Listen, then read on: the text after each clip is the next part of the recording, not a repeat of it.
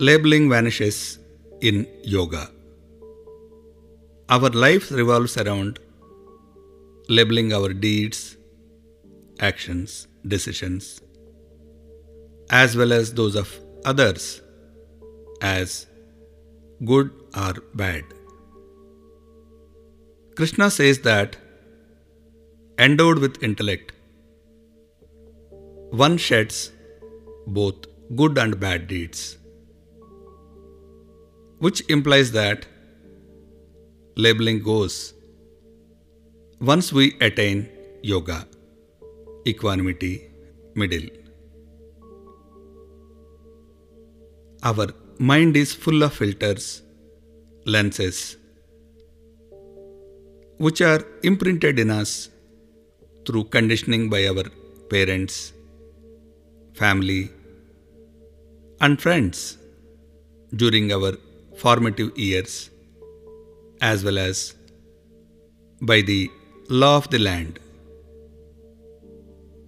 We keep viewing things, deeds, through these filters and label them as good or bad.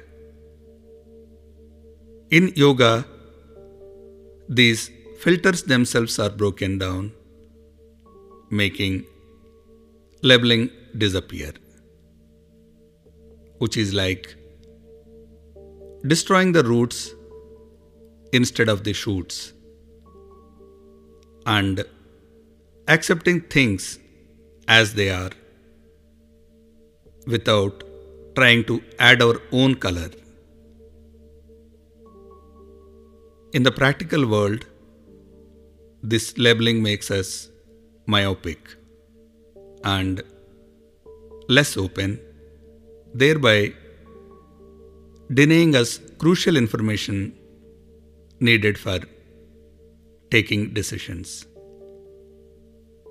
In management terms, any deed done, decision taken with insufficient or misinterpreted data is bound to fail. Remaining in the middle is like a debate where a student has to simultaneously argue in favor and against an issue. It's like in law where we listen to both sides before deciding. It's seeing self in all beings and all beings in self. And finally, see Krishna everywhere. It's the ability to detach ourselves quickly from the situation and appreciate both sides of the story. When this faculty is developed, we start to center ourselves in the middle like a Dharma doll. When someone attains even a momentary state of yoga, balance, equanimity, then whatever karma, work, action flows out of them is harmonious.